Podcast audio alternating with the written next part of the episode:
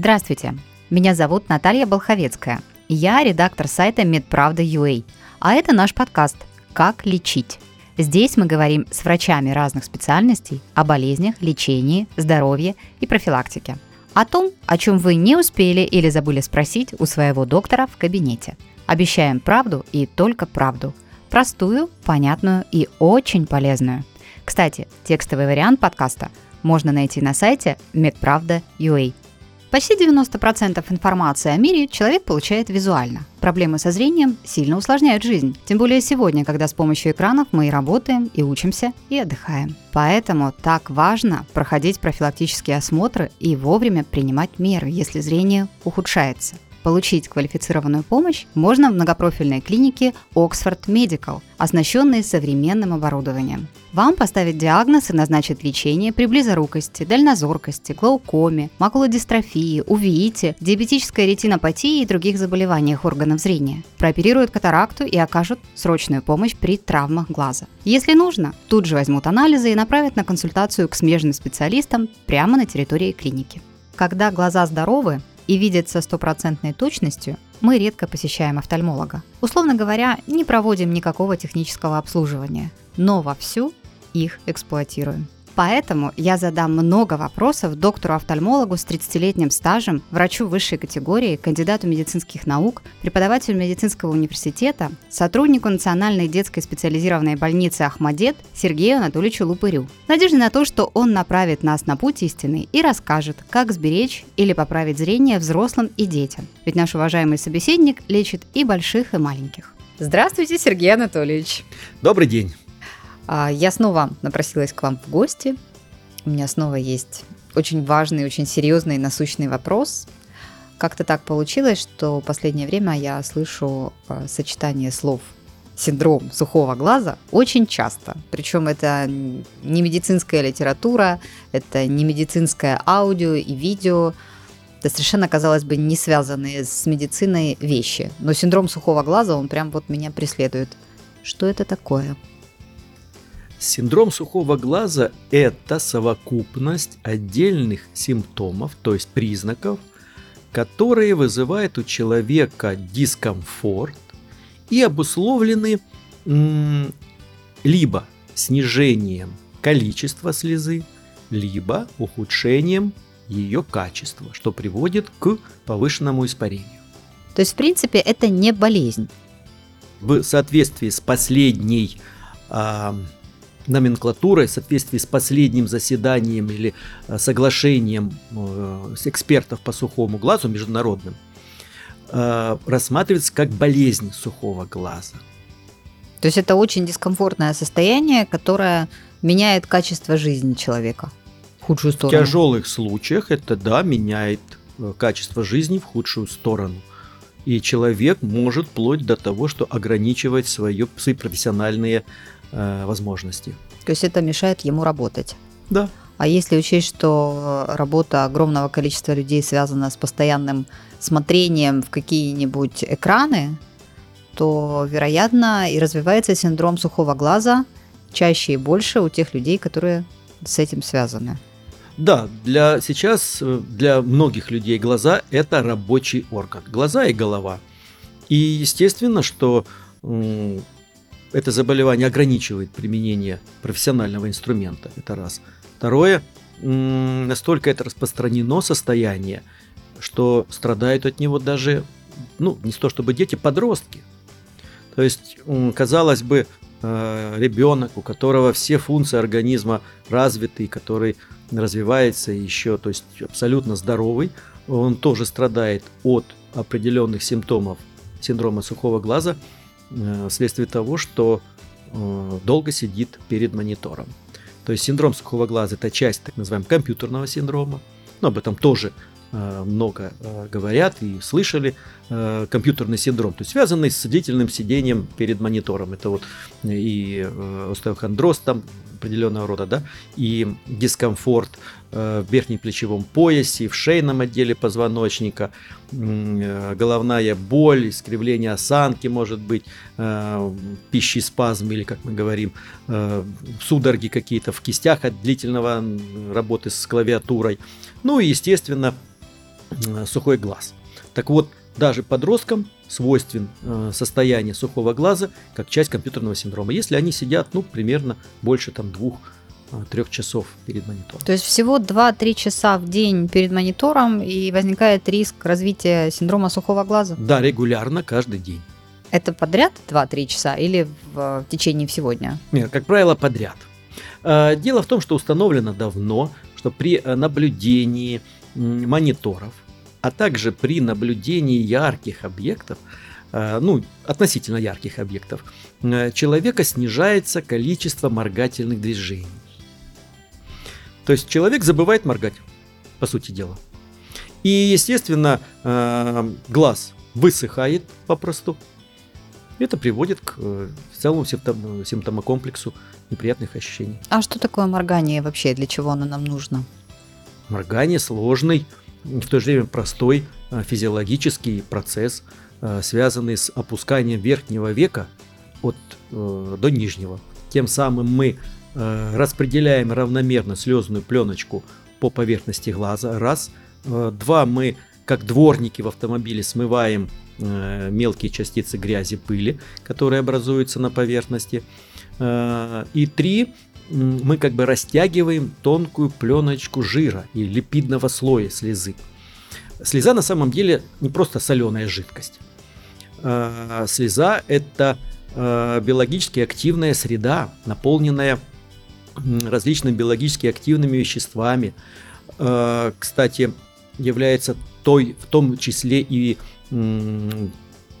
продуктом выделения. Вот, например, э, моча, например, да, э, или там слизи, слизистая, отделяемая в носовой полости. В данном случае э, в слез, слезу тоже выделяются какие-то биологически активные вещества. Так вот, слеза состоит условно из трех слоев даже. Да, это такой вот пирог, где внутренний слой слезы это густой, наполненный углеводами или мукополисахаридами. Это такой вот киселик, который удерживает слезную пленку э, на глазной поверхности, то есть обеспечивает адгезию слезной пленки. Дальше идет водный слой. Вот э, в водном слое очень э, как раз наполнено и соли все, и иммунные комплексы, белковая фракция. Самый последний слой – это липидный слой жировой слой, который э, обеспечивает сохранность слезы на поверхности. Он Э, уменьшает, препятствует высыханию слезы.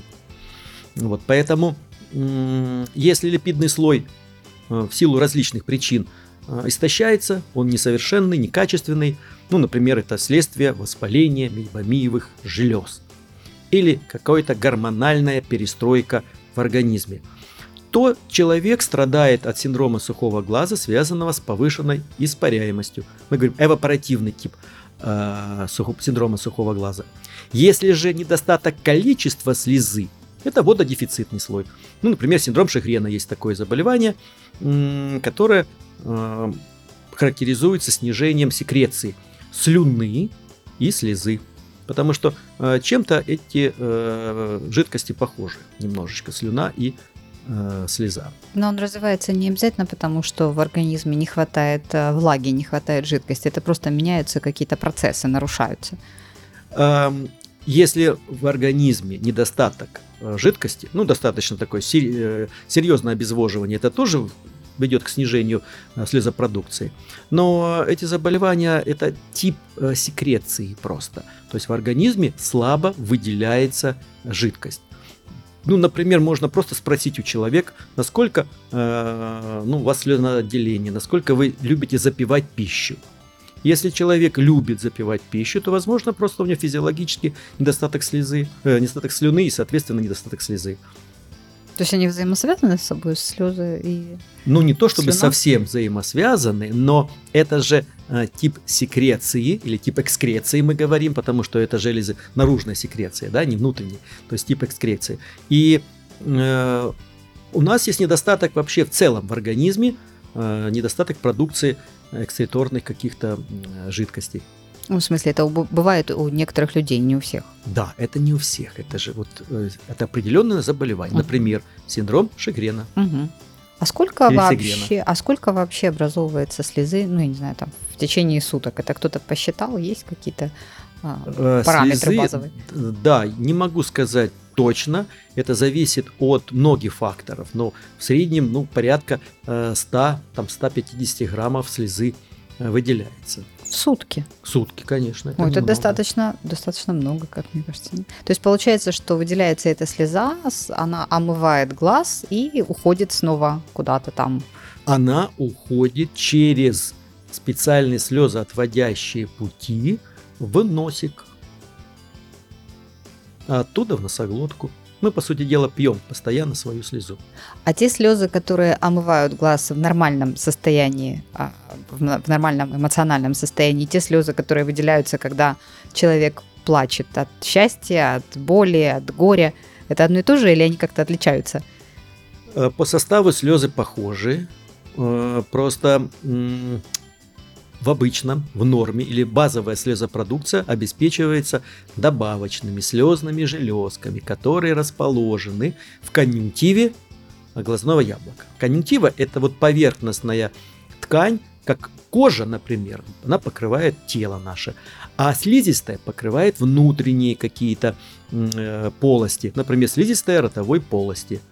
Э, есть слизистая глазного яблока, называется она конъюнктивой. Вот в толще конъюнктивы есть эти добавочные слезные железки, которые выделяют слезу, которая увлажняет глазное яблоко. А слезная железа, которая все знают, там, ну, многие знают, есть слезная железа, она работает только в случае эмоционального либо физического раздражения. А, и она работает достаточно интенсивно. Она выделяет сразу много слезы, потому что ну, человек плачет, там, а, слеза течет, слезы текут по, а, по щекам, они больше, чем может справиться слезоотводящая система глаза. Так вот, эта слеза похожая, но просто на более разведенная, менее концентрированная. Но в целом это примерно одно и то же, э, одна и та же жидкость. Ну, то есть, получается, это какой-то контролируемый процесс выделения слезы, когда человек там плачет от радости или от горя. А э, выделение слез для увлажнения э, глаза это, наверное, какой-то неконтролируемый нами осознанно процесс. Это происходит все как-то вот там. Это просто часть функций конъюнктивы. Выделение слезы для, своей, для своего увлажнения. Но когда возникает синдром сухого глаза, это значит что? Уменьшается количество вот этой слезопродукции? Либо уменьшается количество слезы, либо меняется ее качественный состав.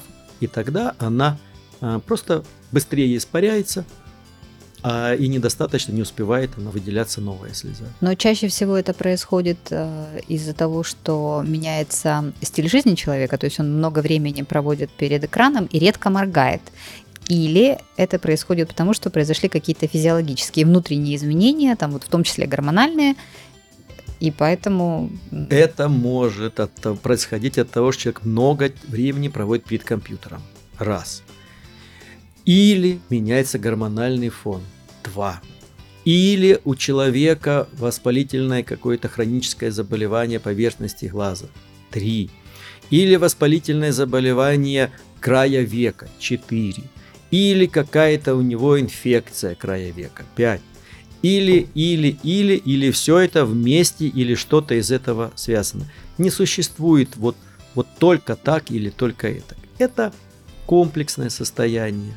Оно может быть, человек вообще абсолютно здоровый, но просто со временем, с возрастом уменьшается количество слезопродукции, базовой слезопродукции. И тогда начинает работать слезная железа мы вам, я вот говорил, что э, она работает при эмоциональном или физическом раздражении.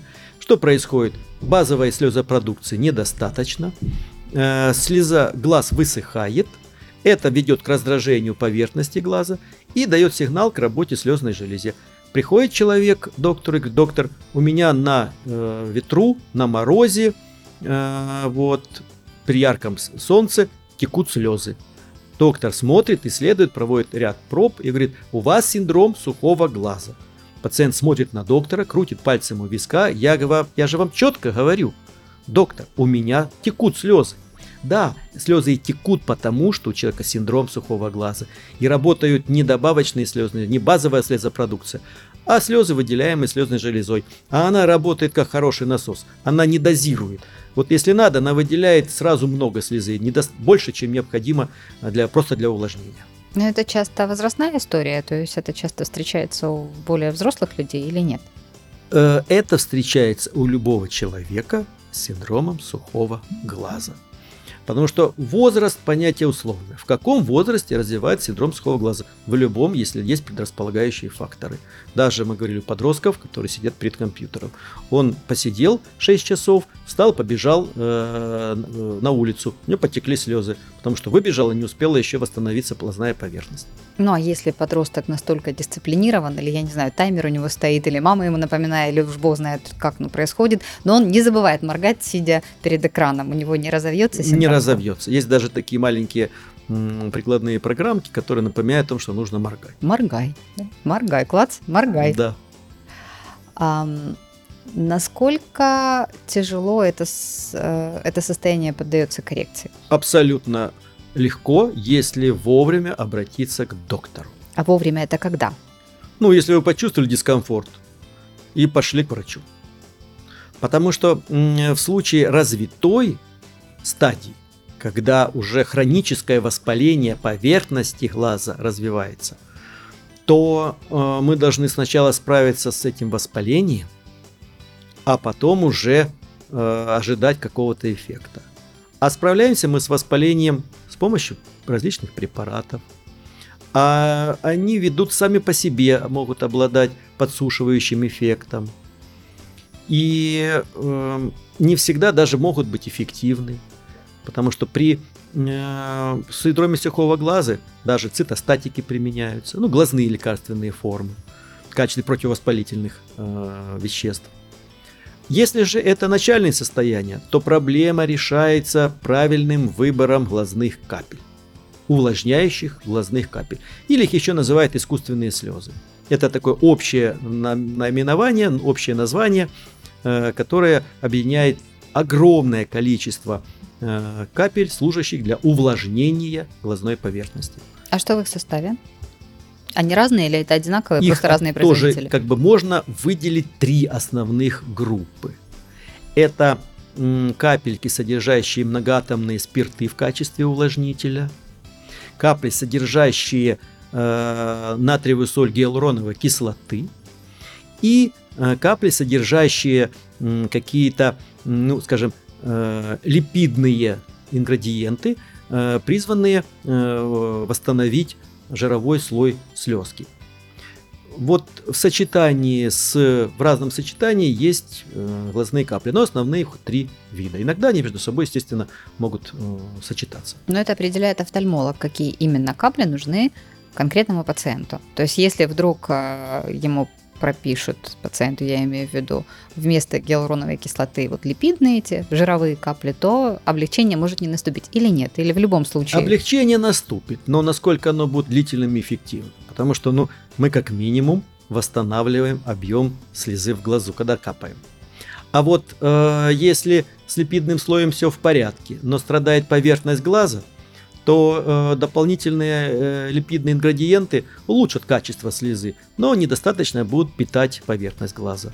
В то же время наоборот, если с качеством слезы все в порядке, э, или там наоборот страдает качество слезы, и у нас она испаряется, а мы назначим просто гиалуроновую кислоту, да, мы будем питать поверхность глаза, вопросов нет. Человек будет чувствовать облегчение, но тогда он эти капли должен заливать каждый час, для того, чтобы э, восстанавливать объем.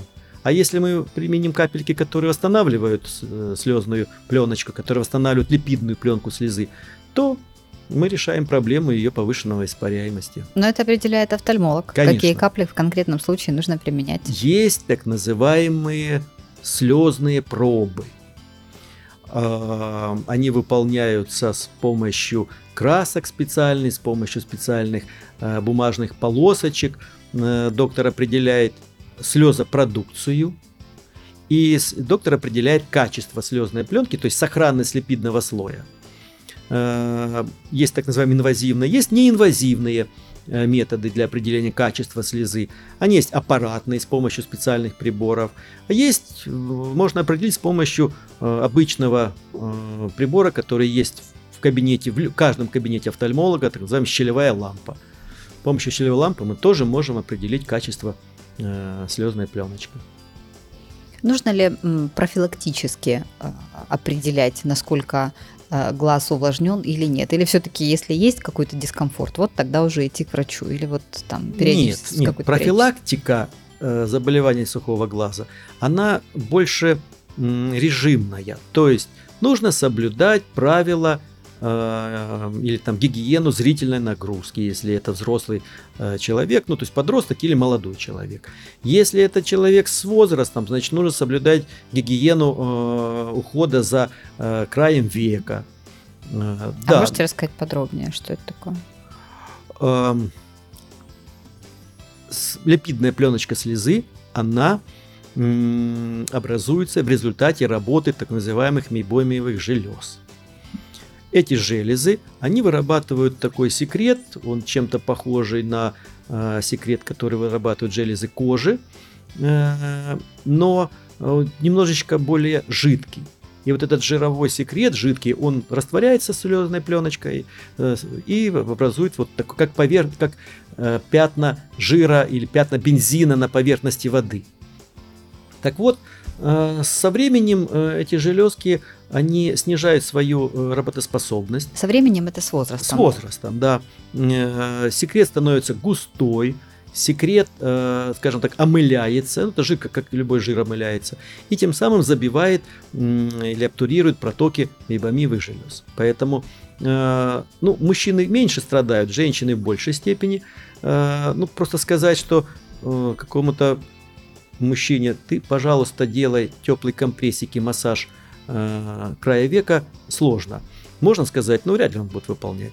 А женщинам, да, достаточно простое. Нужно делать теплые компрессы э, порядка там 38-40 градусов края века, а потом делать массаж края э, века э, круговыми движениями. Ну, то есть просто промассировать хорошенько основание ресничек, вот там, где находятся выводные протоки, для того, чтобы выдавить тот жир, который там скопился, ну и, э, как любой массаж, это улучшает кровоснабжение, соответственно, функцию любого органа, этих железок в том числе.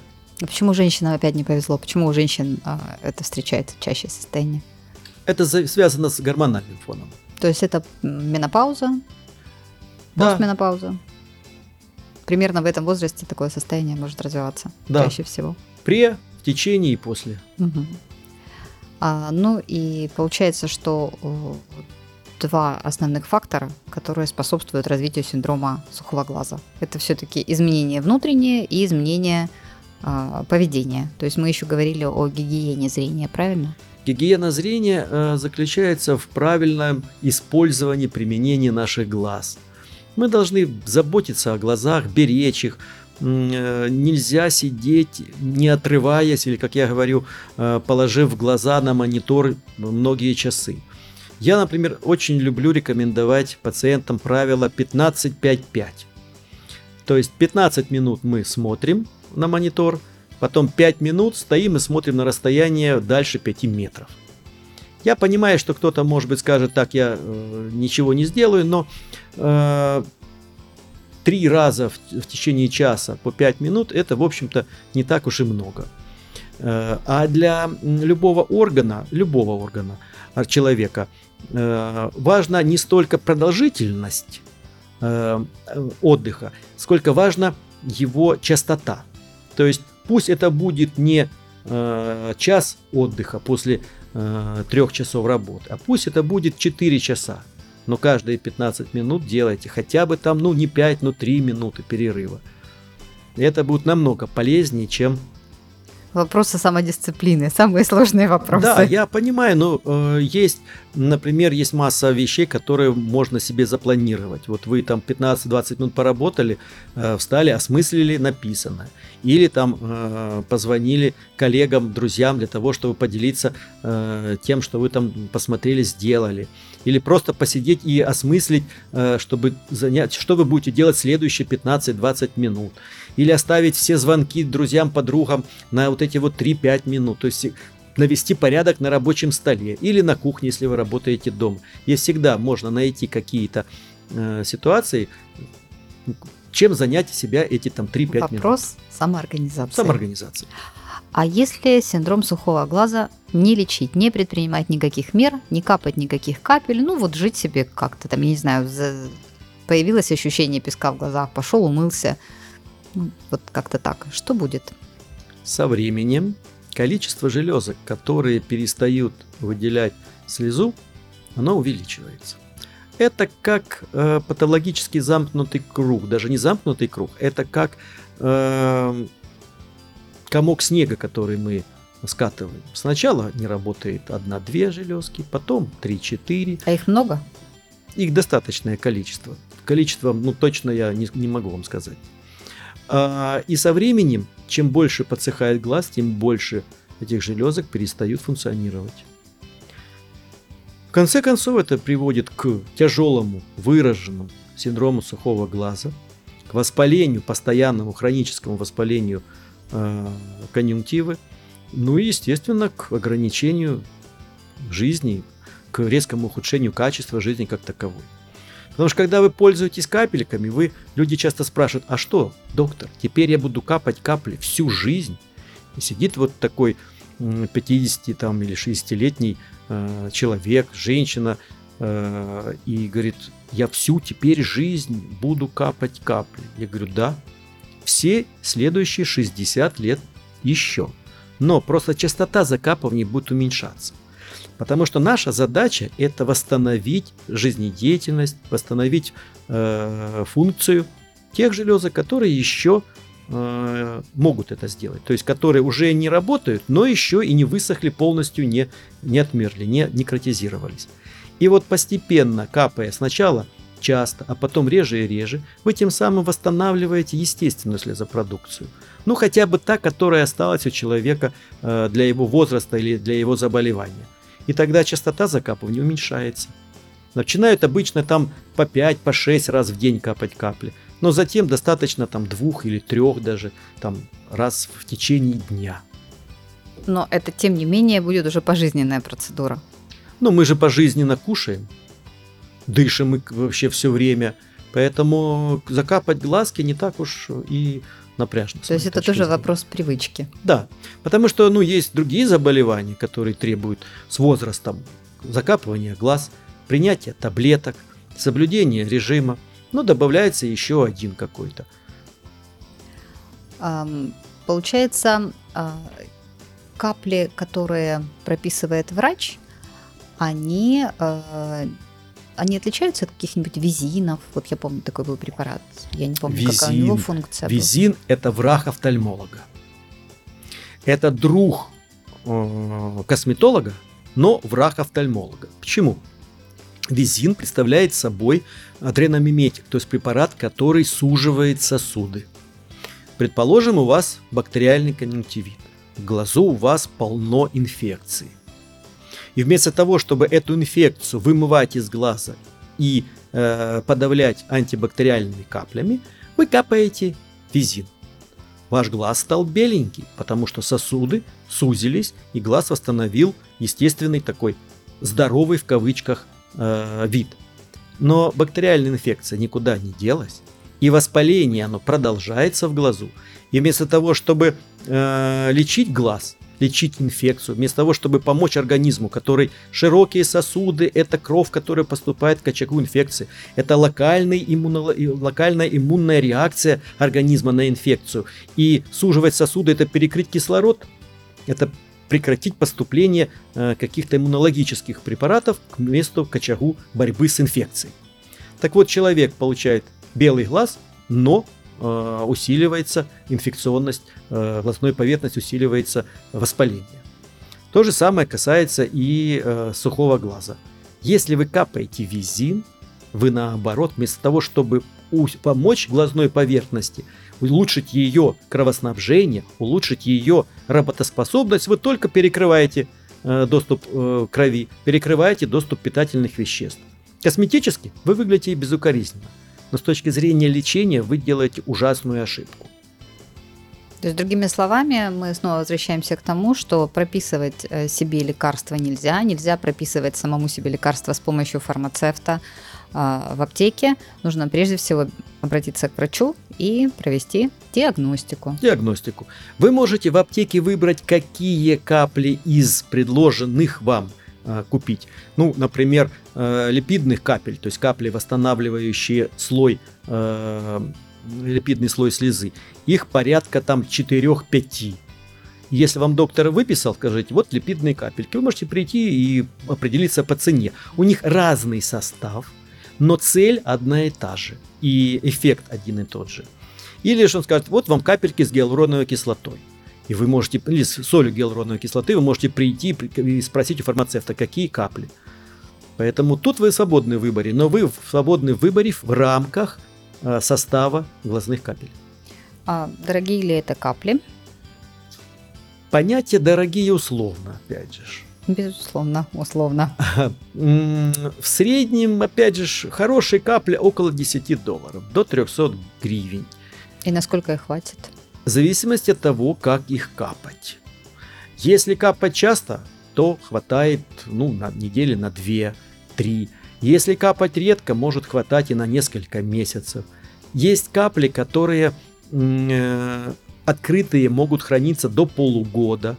Большинство капель хранятся примерно 2 месяца открытые.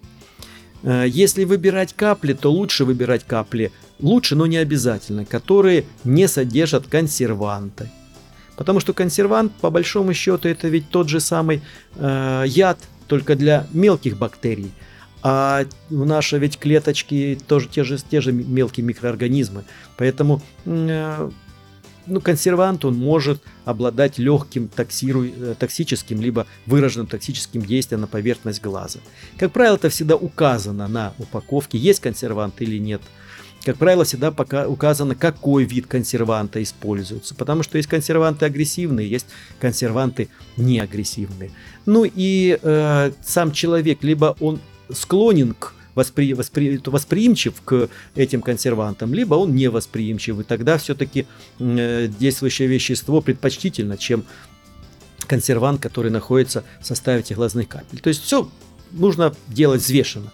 Мы говорим, применение любого препарата оправдано, если ожидаемый эффект значительно превосходит, либо просто превосходит э, вероятное осложнение.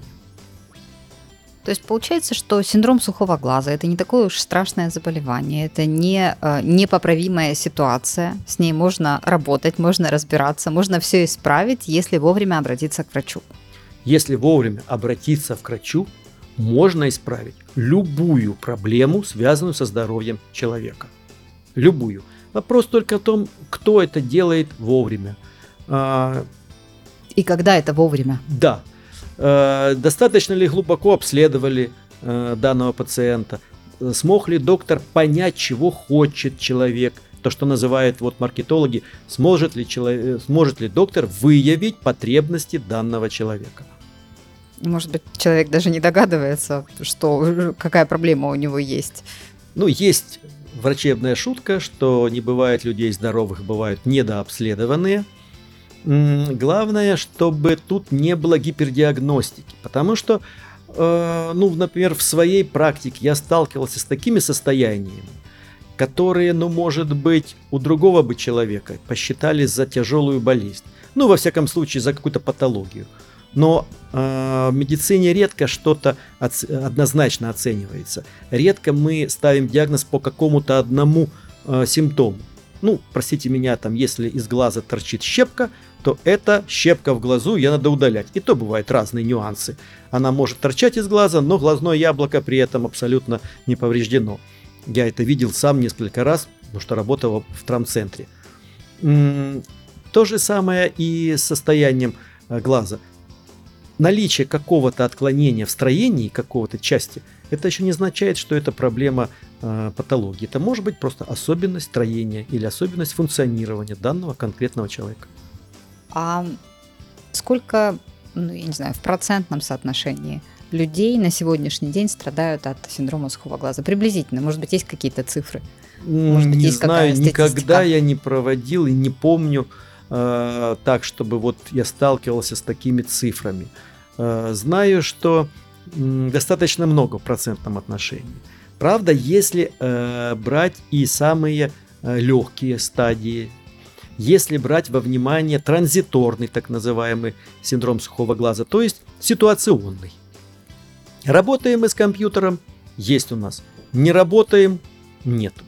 А бывает ли синдром сухого глаза у людей, которые работают на ветру, на морозе, а, ну, я не знаю, в каких-то еще неблагоприятных условиях? Ну, почему бывает? Они просто, это группа риска. Люди, которые работают на открытом воздухе, это группа риска по развитию э, синдрома сухого глаза. Ну, кроме этого, у них еще развивается и э, доброкачественное новообразование гипертрофии конъюнктивы, которое называется пингвекулы. У них обветривается и кожа век начинает меняться. Естественно, меняется край века, потому что постоянно атмосферным каким-то явлением подвержено. То есть э, это группа риска, люди, работающие на открытом воздухе. А тем более, если это неблагоприятные какое-то погодные условия, там холод постоянный, или наоборот, постоянная жара. Ветер, сухой воздух. Саудовская Аравия, наверное, постоянно торговать на базаре на открытом воздухе вредно для здоровья. То же самое можно сказать про какую-нибудь Гренландию или там Аляску. Хорошо, спасибо. Я думаю, что мы рассказали основные моменты, объяснили основные пункты, точнее, вы объяснили и рассказали о том, что такое синдром сухого глаза, как с ним бороться. Бороться можно, достаточно эффективно. И мы возвращаемся снова к нашему э, регулярному обращению к слушателям – в качестве совета офтальмолога вы сегодня скажете нам? Что если раньше женщины-бухгалтера держали кактус перед монитором, чтобы он как-то заземлял вредное излучение, то сейчас современный человек рядом с монитором должен держать флакончик увлажняющих глазных капель для того, чтобы регулярно смачивать поверхность и предотвращать развитие синдрома сухого глаза. Прекрасно. Меняем кактус на флакон капель. Спасибо вам большое. Пожалуйста. Надеюсь, до новых встреч. До свидания. Почти 90% информации о мире человек получает визуально. Проблемы со зрением сильно усложняют жизнь, тем более сегодня, когда с помощью экранов мы и работаем, и учимся, и отдыхаем. Поэтому так важно проходить профилактические осмотры и вовремя принимать меры, если зрение ухудшается. Получить квалифицированную помощь можно в многопрофильной клинике Oxford Medical, оснащенной современным оборудованием. Вам поставят диагноз и назначат лечение при близорукости, дальнозоркости, глаукоме, макулодистрофии, увеите, диабетической ретинопатии и других заболеваниях органов зрения. Прооперируют катаракту и окажут срочную помощь при травмах глаза. Если нужно, тут же возьмут анализы и направят на консультацию к смежным специалистам прямо на территории клиники. Вы слушали подкаст «Как лечить?» Из серии «Офтальмология», записанный с кандидатом медицинских наук, сотрудником Национальной детской специализированной больницы «Ахмадет», врачом-офтальмологом высшей категории Сергеем Анатольевичем Лупырем. Текстовый вариант подкаста размещен на сайте medpravda.ua.